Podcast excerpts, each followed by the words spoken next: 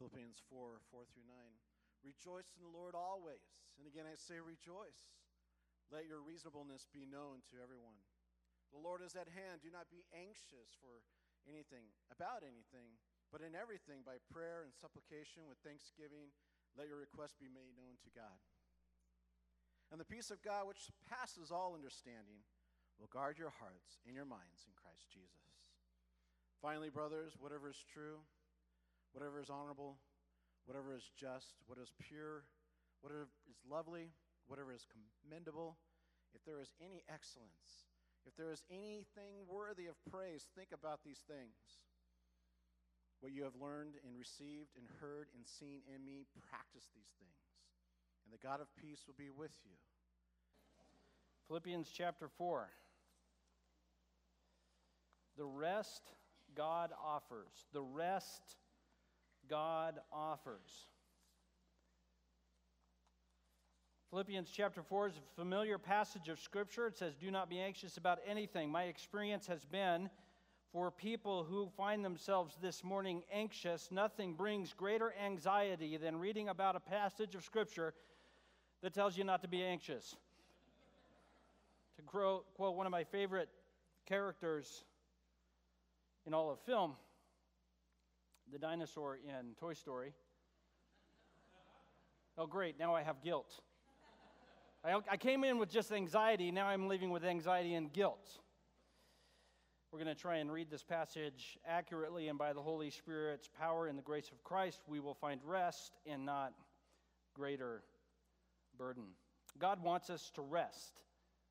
From Genesis to Revelation, God wants us to rest. Genesis, God creates man and woman and says, hey, chill out, enjoy some food. In the wilderness watering, God tells his people to rest. Hey, just walk out your tent, get your food. One day a week, don't do anything. Just eat what's in the house. God wants us to rest. On the cross, Jesus calls us into rest by saying it's paid for, it's finished. With the resurrection, God calls us to rest. We don't have to figure out how to live forever. We rest in the fact that Christ is going to live forever. And you read the ending of the book of Revelation, the book ends in paradise with nothing but what? Rest. I'm getting the idea, if I'm reading this book right, God wants us to rest. And what is the rest that God offers? How do we rest? In what ways do, do we rest? Now, rest comes in a lot of different flavors it's Saturday afternoon. You might be looking for the rest that many of us are looking for. You're going to watch golf. It's also called taking a nap. I don't know if you know they're the, essentially the same activity. Uh, unless you're a big golf fan like I am, then you can't fall asleep. But uh, you think about taking a nap. Some people rest on going on a cruise because on a cruise, somebody's going to make your food, somebody's going to clean your room, and you're going to sit by the pool, and you're going to do what? You're going to cruise. Somebody else is driving the ship. It's not your job. You might rest by going camping, getting out in the woods, breathing the fresh air. The, there's rest even in the work of organizing the trip. Uh, you might rest in hobbies you enjoy. You might go into the shop and do some woodworking. You may do crafts in a craft room. You may uh, take a walk. You may have a garden that you work in. And rest doesn't mean a lack of activity, rest is a lack of weight in life. So there's all kinds of ways we rest. And the question is, what is the rest that God offers? There's a lot of different rest God offers, and in our passage today, we're going to look at uh, three main ones verses 4 and 5, Philippians chapter 4. The rest God offers, number one, rest from strife. Rest from strife. Rejoice in the Lord always, and again I say rejoice. Let your reasonableness or your gentleness or your forbearance be known to everyone. The Lord is at hand. Now, back in Genesis chapter 45, there's a guy named Joseph, and he's basically running the country of Egypt, and there's a famine throughout the entire planet. The known world is under a famine. Joseph's brothers come to Egypt to buy grain, and Joseph sells them grain. You know the story? The reason Joseph lived in Egypt was because these same brothers sold him into slavery. And now, over the course of several days and weeks and months, it comes to be known to them this is Joseph, their brother, and they make up and they have a big hug and a powwow and they kiss each other on the cheek, all normal stuff, right? And he says, Go back home, get pops, get all your stuff, come back here. You will never lack anything again for as long as you live. You will live in the best land. You will have the best things of Egypt. You will never run out of food. You will always have a home. You will never run out. As of this moment, brothers, you're retired. Like there is nothing to do except for you to wake up in the morning and say, What's for lunch? And you say, Why not breakfast? Because it's that late.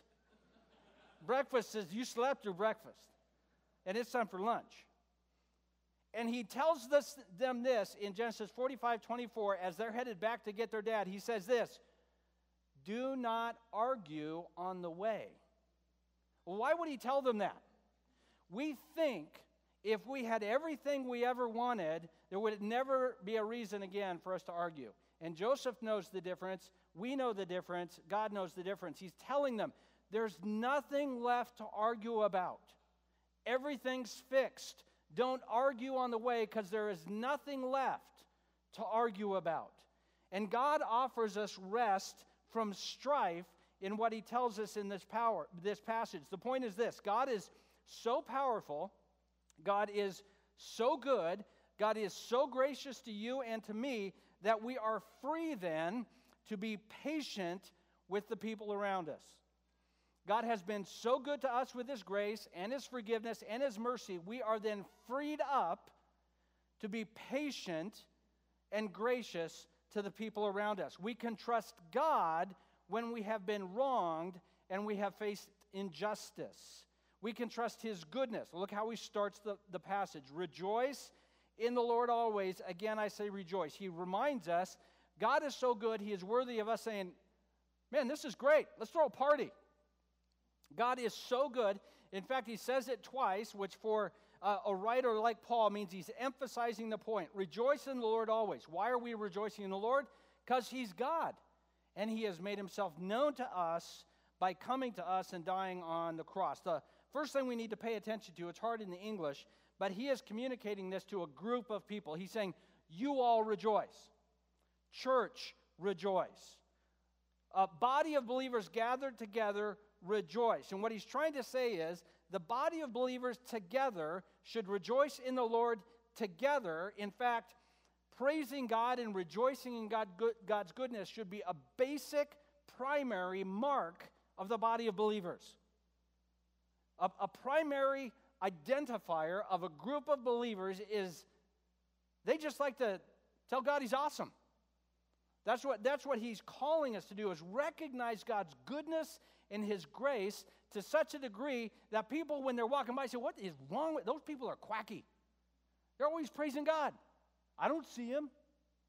Because we've experienced his spirit and his grace to such a degree that we are marked by rejoicing in the Lord. A basic mark of the church is rejoicing in the Lord because God is that good. That leads us into forbearance. God isn't saying, be patient with others, otherwise I'll smack you upside the head. He's not saying that. In fact, he's saying the opposite. Because of the cross, I'm not going to smack you upside the head. So therefore, you can be patient with others. Because of my forbearance for you, God is saying, and the fact that we can rejoice in the fact that God does not punish us even though we deserve it, he's saying we can then extend patience and forbearance to the people around us. There's two kinds of people that you and I related to people above us and people below us. Now, some of you are going to get all turned out of joint because I just said that. You're, you say, well, well, well, we're all equal. Yes. And then back to the real world. There are people in your minds that are above you uh, your boss, uh, maybe your parents, uh, maybe uh, somebody in your community who is older than you, maybe somebody in your profession who is more successful than you. People that, in your mind, for whatever reason, you say they're a couple of notches up here. They have more power than me, they have more influence than me, they have more friends than me, they got more of everything than me. The other kind of people in our lives are people that, for whatever reason, we see them down here. They're junior level. Uh, they haven't measured up in our minds. Now, again, am I saying these things are right? No, I'm not. That's not the way it should be. However, this is the fact. Sometimes people who are more powerful than us, have more stuff than us, do things to us that are wrong. And what do we call that? Injustice. When somebody more powerful than us takes, us, takes from us things that aren't ours. That's not right. That's not just. That's not fair. And what's the normal response to injustice and unfairness? Anger. You get upset, especially when you have no ability to fix it. And you say, well, that's not right. And so now I'm going to walk circles in my living room. They stole something from me. It makes me mad, so I'm going to break something in my house. It makes no sense, right? So now I'm out something else. And I'm also, by the way, if you've been upset like this before, you will blame the other person for the stuff you broke in your house. People who are laughing have done this. He said, Well, how does this help? We look at the cross and we say this was in history the single most, single greatest moment of injustice that ever occurred. In all of human history, there has never been a single moment of greater injustice than the cross. So we look at the cross and we say, that was not fair. And then we remember, oh, I caused that. That's all me. If I were the only person alive and my sin was the only sin to be atoned for, it would still require the cross. So we look at the injustice and we say, I think I can have some patience for these yahoos who have done wrong to me. It doesn't mean I'm saying what they did is right. It doesn't mean I'm passive and let people walk over me. However, at the end of the day, I don't need things to be made right for things to be okay because Christ bears injustice for me, and I look forward to a day when all will be made new again. I can have forbearance and patience for those who have wronged me. I can have forbearance and patience for those in relationship with me who have spoken about me wrongly. I can have patience and forbearance for those who haven't met my expectations. We can have rest from the stress of relationships in our life because we look to the cross and say, it's paid for, it's covered. And the call here is to rejoice in the Lord and the cross and the open tomb to such a degree that we can look at the relational brokenness in our life, and you know you have a relational stress in your life if you're alive. I can have rest from that because I have rest in the cross. I don't have to have it all fixed right now in this moment. I can have patience and I can have forbearance. 1 Peter chapter 2 beginning in verse 22 says this about Jesus. Jesus committed no sin, neither was deceit found in his mouth. When he was reviled, he did not revile in return. When he suffered, he did not threaten but continued entrusting himself to him who judges justly. He himself bore our sins in his body on the tree that we might die to sin and live to righteousness. By his wounds you have been healed. For you were straying like sheep, but have now returned to the shepherd and overseer of your souls. Jesus is at rest because his mission is accomplished. And it says he entrusted himself to the one who judges justly at the end of verse 23. Jesus, while being wronged, entrusted himself to the Father and said, I trust God, you got this. And what Paul is calling us to do in Philippians chapter 4 by telling us to have forbearance is to do the same thing when we are wronged.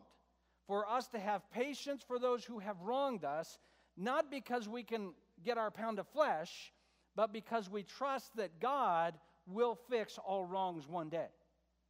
I can have rest not when all my relational strife is fixed. I can have rest when I discover God really is in this with me. Jesus is at rest, and we are called to join him in that rest. Look back at Philippians chapter 4, verse 5. Let your forbearance be known to everyone. The Lord is at hand. The Lord is at hand. Two brothers are arguing in the living room. It's a vigorous argument. At this point, it's only a verbal argument. Both are convinced the other is wrong. It involves reasonable tactics of logic and tit for tat and encouraging and challenging one another. Things like, you're stupid and you're a gunky. You know, something reasonable along these lines. And then we like to act as adults as though we no longer use these tactics of logic. We do. And then mom walks in. Now, all of a sudden, all of a sudden, the argument changes, doesn't it? One brother says, Oh, mother, I was just explaining to my younger sibling here how his way in encountering the world isn't as reasonable as mine. All of a sudden, everything changes, doesn't it? Because now there's one in the room. Oh, there's an authority figure has walked in. It completely redefines the viewpoint of this conversation. The viewpoint is no longer what's the conflict between you and me. The viewpoint is I got to keep things cool up here.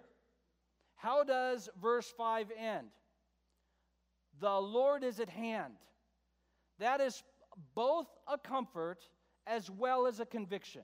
What he's saying is that mom's going to walk in the room one day, and we've got relational strife going on. On the one hand, we have been wronged, and some of us wronged significantly. And we can take great comfort. One day, Lord's going to walk in, and it's going to get handled.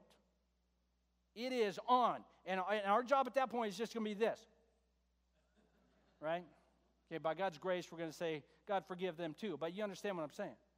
What, what the Bible makes clear is every injustice will be undone.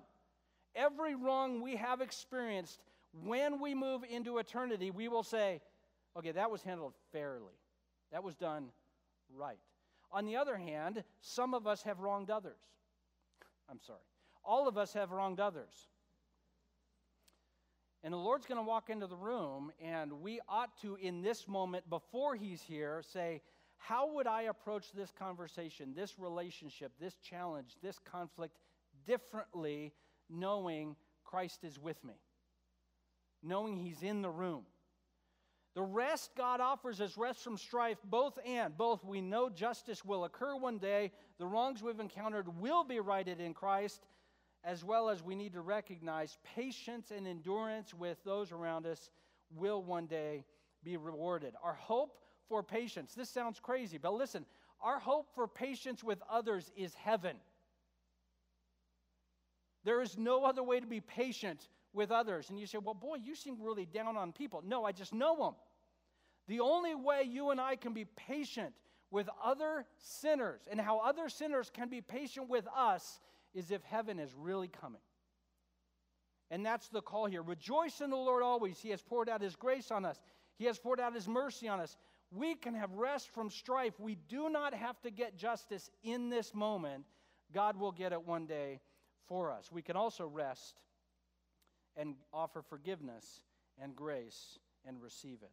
The rest God offers, rest from strife. But people aren't the only thing that bring us worry in our life. Uh, real circumstances, stuff in life brings us worry. Look what it says in verse 6. Do not be anxious about anything, but in everything, by prayer and supplication, with thanksgiving, let your requests be made known to God. Verse 7 And the peace of God, which surpasses all understanding, will guard your hearts and your minds in Christ Jesus. The rest God offers from worry.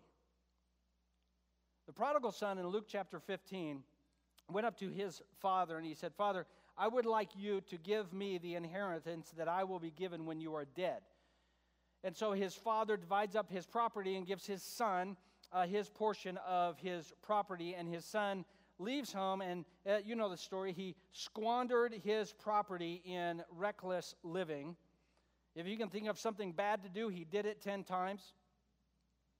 And finally, he spent all of his money. He had no everybody who was friends with him during his partying days abandoned him. And in order to make a living, he hired himself out to feed pigs.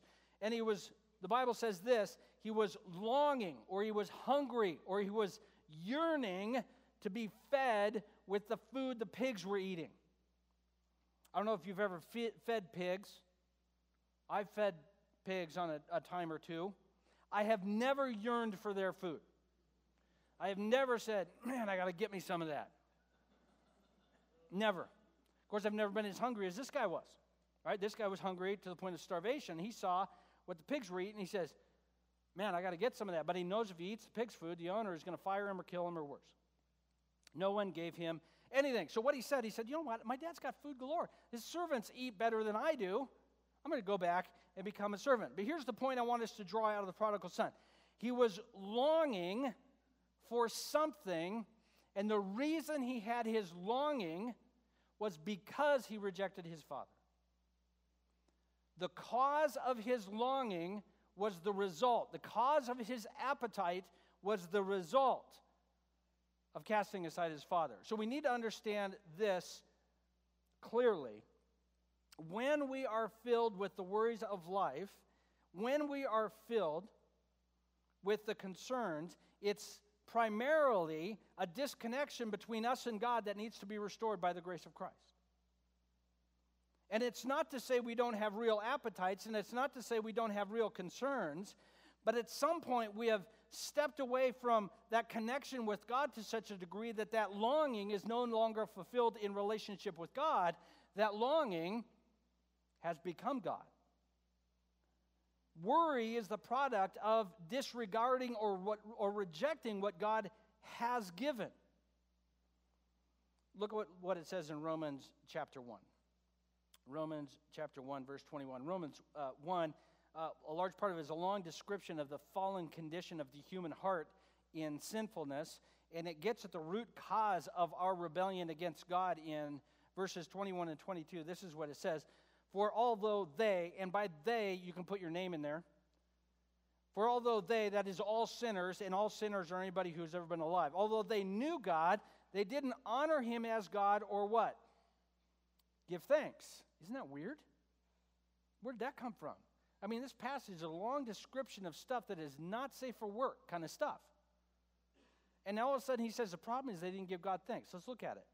They did not honor him or give thanks to him, but they became futile in their thinking. Their foolish hearts were darkened, and they were claiming to be wise, but instead they became fools. So what happens is we lose our gratitude for what God has done. We lose our gratitude for who God is and the power of Christ in our lives. And we say one of two things either God is absent or God is mean.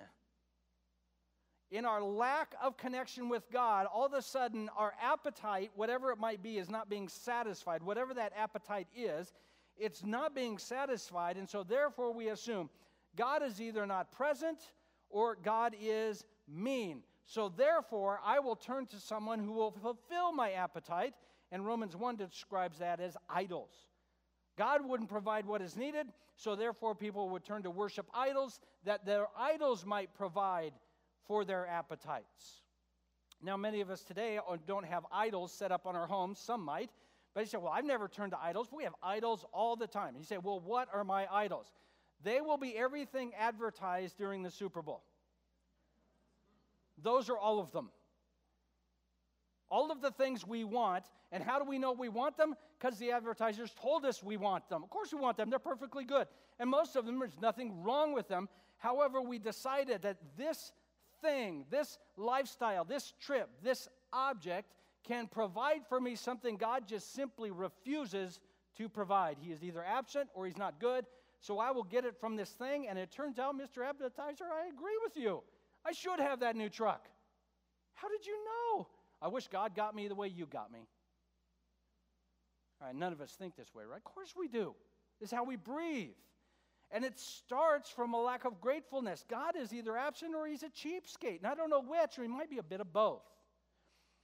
Thankfulness, on the other hand, is saying, God is good, and I have a poor ability to know what's good.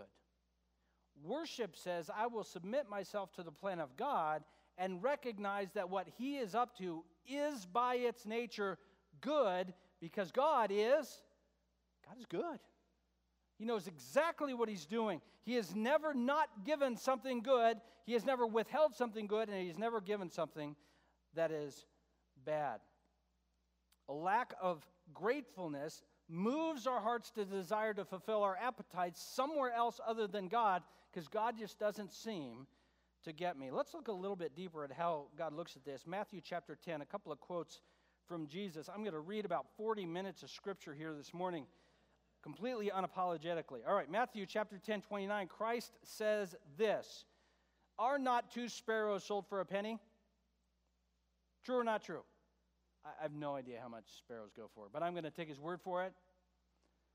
Not one of them will fall to the ground apart from your father. How many birds have died that God has not been involved? Zero. How many birds die on a daily basis? I don't know. do you have a a window in the back of your house, you probably have a couple of birds on your deck that have, I don't know, but not one bird. In all of human history, all of world history, not one single bird has hit a clean window and died without God being involved. Not a one. Verse 30, but even the hairs of your head are numbered. Fear not, therefore, you are of more value than many sparrows.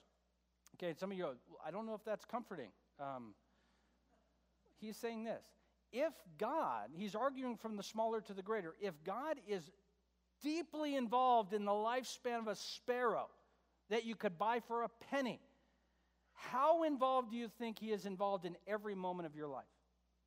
The argument is he is involved in every single moment of your life. He is significantly concerned about your concerns. I would argue from Scripture, he is more deeply concerned about your concerns than you are. To the point that when you comb your hair in the morning, he goes, It's going to be a rough day. We're going to lose 20. Here we go. And some of you, that happened a long ago. And that's one part of God's job he no longer, no longer has to worry about. And said, Well, God, he doesn't care. He's just, he's just being sarcastic to make a point. No. He is intimately concerned with every detail of your life. So, in our first uh, idolatrous lack of gratitude notion, we say, well, God is absent. Jesus says, absolutely not. God is more present in your concerns than you are, is Jesus' point. Matthew chapter 6. Look at what Jesus says there. Very familiar passage. This is one this is a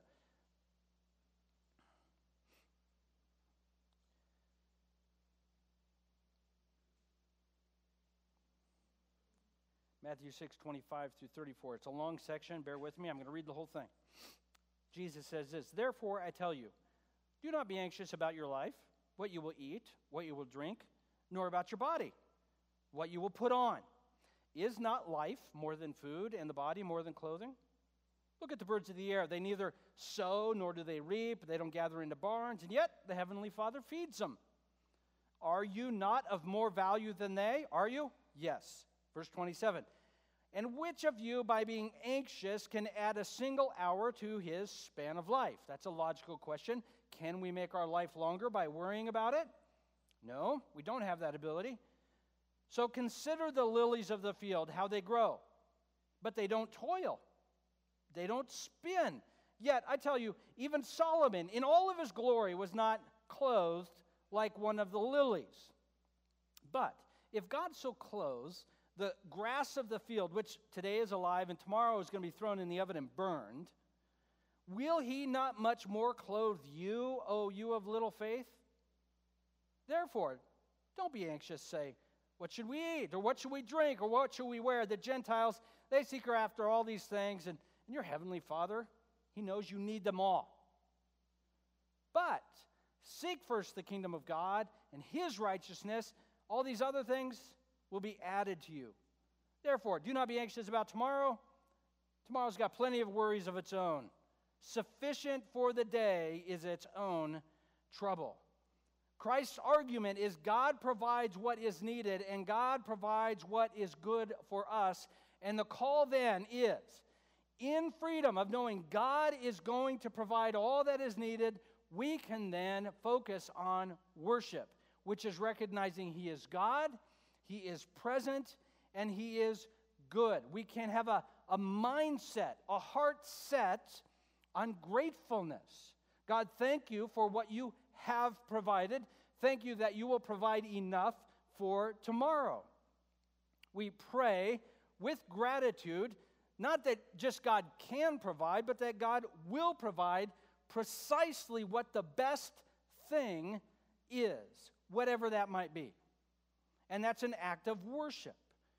So let's turn back to Philippians chapter 4, since we are looking at that passage today anyway. Look what he says. Let your requests be made known to God. What are some requests we might have? God, we're short on money. God, we need housing. Lord, we need clothes. Lord, I don't know how to parent my children. God, I don't know how to take care of my aging parents. God, I turned on the news and I ended up in the back room in the fetal position crying. Uh, whatever it might be that gets you wound up, just go, God, I need you to handle this business. With a mindset of saying, God will provide the absolute best thing. Some of you are thinking, because you're cynical, which is me. That's why I know you're thinking this, because I'm cynical. And um, those of us who are uh, cynics and um, pessimists, we don't think those are accurate. But how do we really think? We just know how the world real, really works, and our job is to bring all the optimists down to, down to earth a little bit. So if you're a cynic and a pessimist, a little bit, you're saying, oh, yeah, I see how this works. God's going to provide the best thing. What are the odds that's the thing I actually want? Zero. So that's great. God's going to provide me the best thing. God and I disagree what is the best thing. So this is where worship happens. This is where worship happens. Pay attention because some of us want worship to be we move into a room like this, we sing a song that we heard on the radio, and it gets us all fired up. That's worship. It's awesome. Here's another way we worship God, I want this. You're providing that. That's lame. Not my will, but yours be done. That, see, that's worship. You say, where did I hear that? I think I heard Jesus say that once. Here's what I want. Here's what God wants. Uh, I think that's lame. If I would have wanted that, I wouldn't need God to get that. I got, those, I got that in spades because God gave it. And then I say, as an act of worship, okay, wait a minute. The problem here is not God, the problem is my heart.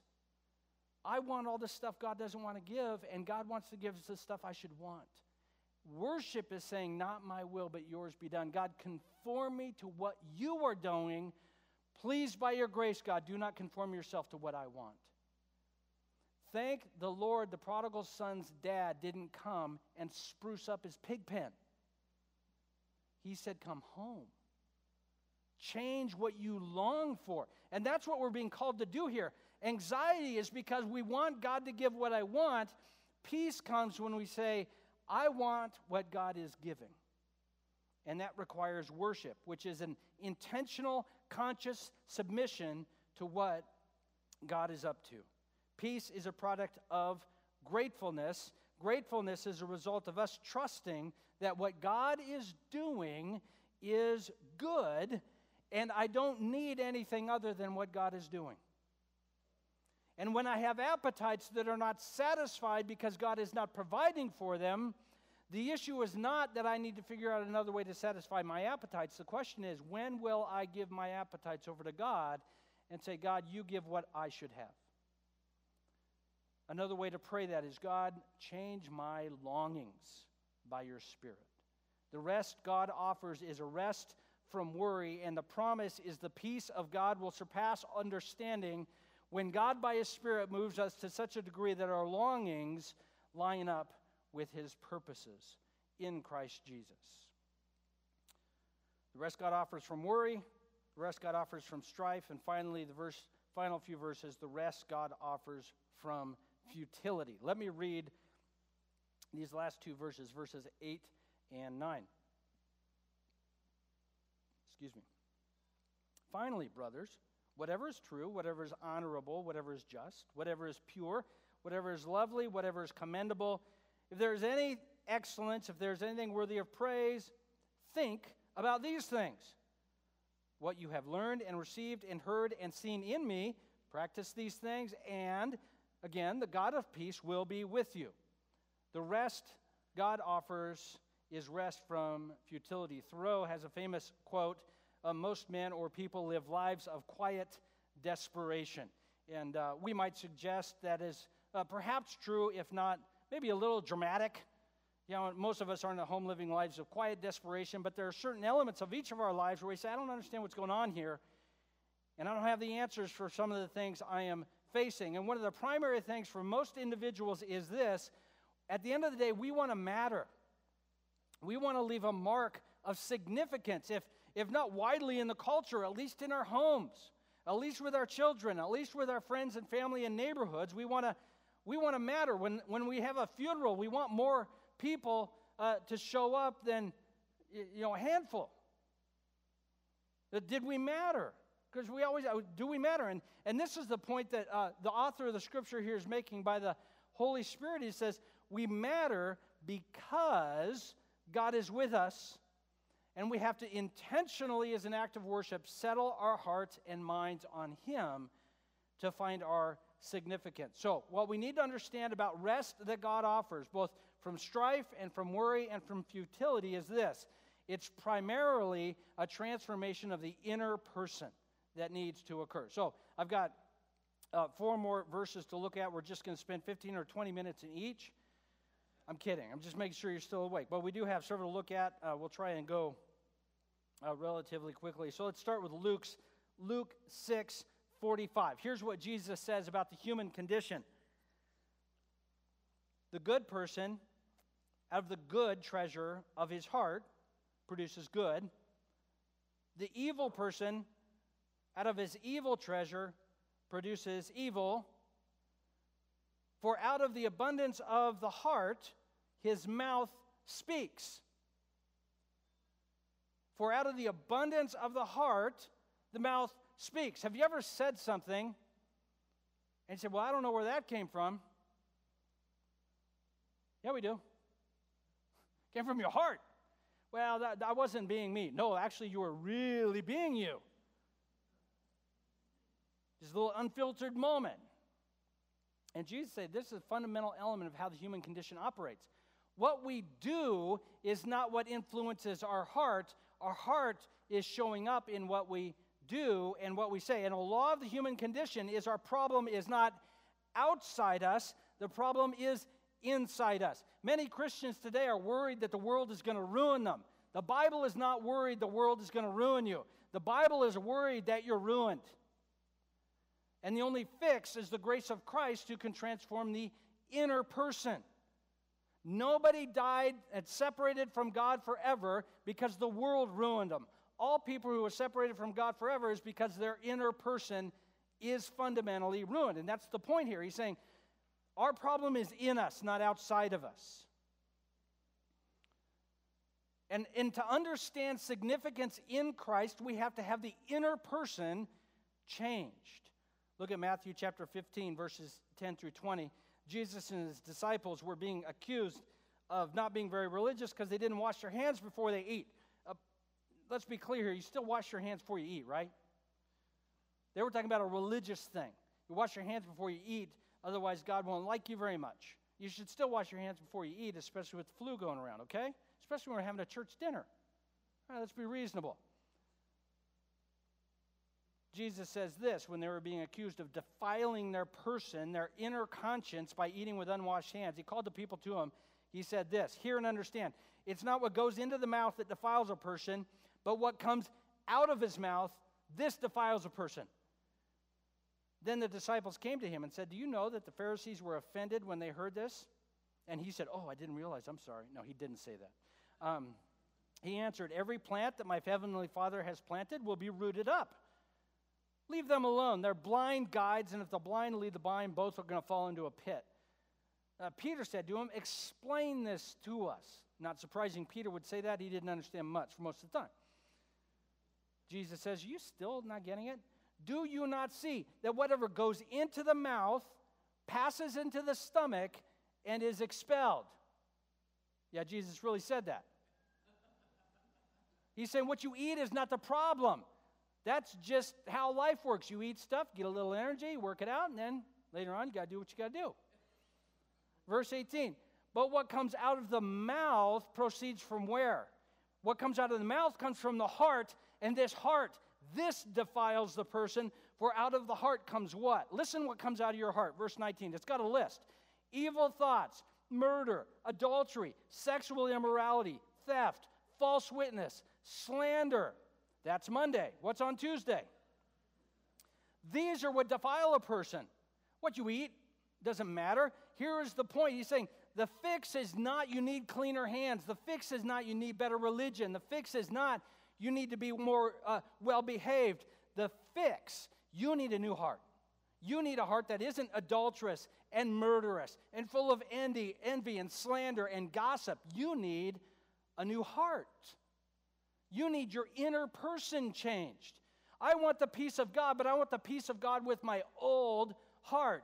And Jesus says, not going to happen. You need a new heart that desires the things of God, and then you will experience what? Peace that surpasses all understanding. But as long as we want God to be conformed to our old heart, we are never going to have peace. We are just merely going to have more and more and more worry. What kind of mind should we have? Philippians 2, verse 5. How many more verses? Just two more. Here's what it says Philippians 2 5. We preached on it, so we'll just spend a little time already. Have this mind among yourselves, which is in Christ Jesus. What kind of mind should we have? The mind of Christ. That's all. We need our heart transformed to be like Jesus. We need the mind of Christ. Here's what it says in Galatians 3 26 and 27. For in Christ Jesus you are all sons of God through what? Faith. For as many of you as were baptized into Christ have put on Christ. We need a new mind. We need the mind of Christ. And what the Bible tells us, when we put our faith in Christ for forgiveness, we put on Christ. We wear Christ like a robe. We wear his righteousness and we wear his mind. His heart becomes our heart, his mind becomes our mind. The question will be as his followers, as those who have been remade, will we worship him by pursuing our life according to his mind, or will we in our flesh live our ways? Because between now and eternity, that's going to be the question for us day in and day out. Am I going to live who I am in Christ today, or today am I going to go back to the old ways? Living with my mind in Christ, setting my heart and mind on things that are good and pure and lovely, is a recipe for the peace of God that surpasses all understanding. Setting my heart and mind on my appetites, my old things, is a recipe for anxiety and worry and strife and futility. It is hard to be convinced of that, isn't it? We are convinced we would be okay if we finally had everything we wanted. We're convinced of it. And the Bible says that's absolutely true when you desire everything Christ desires.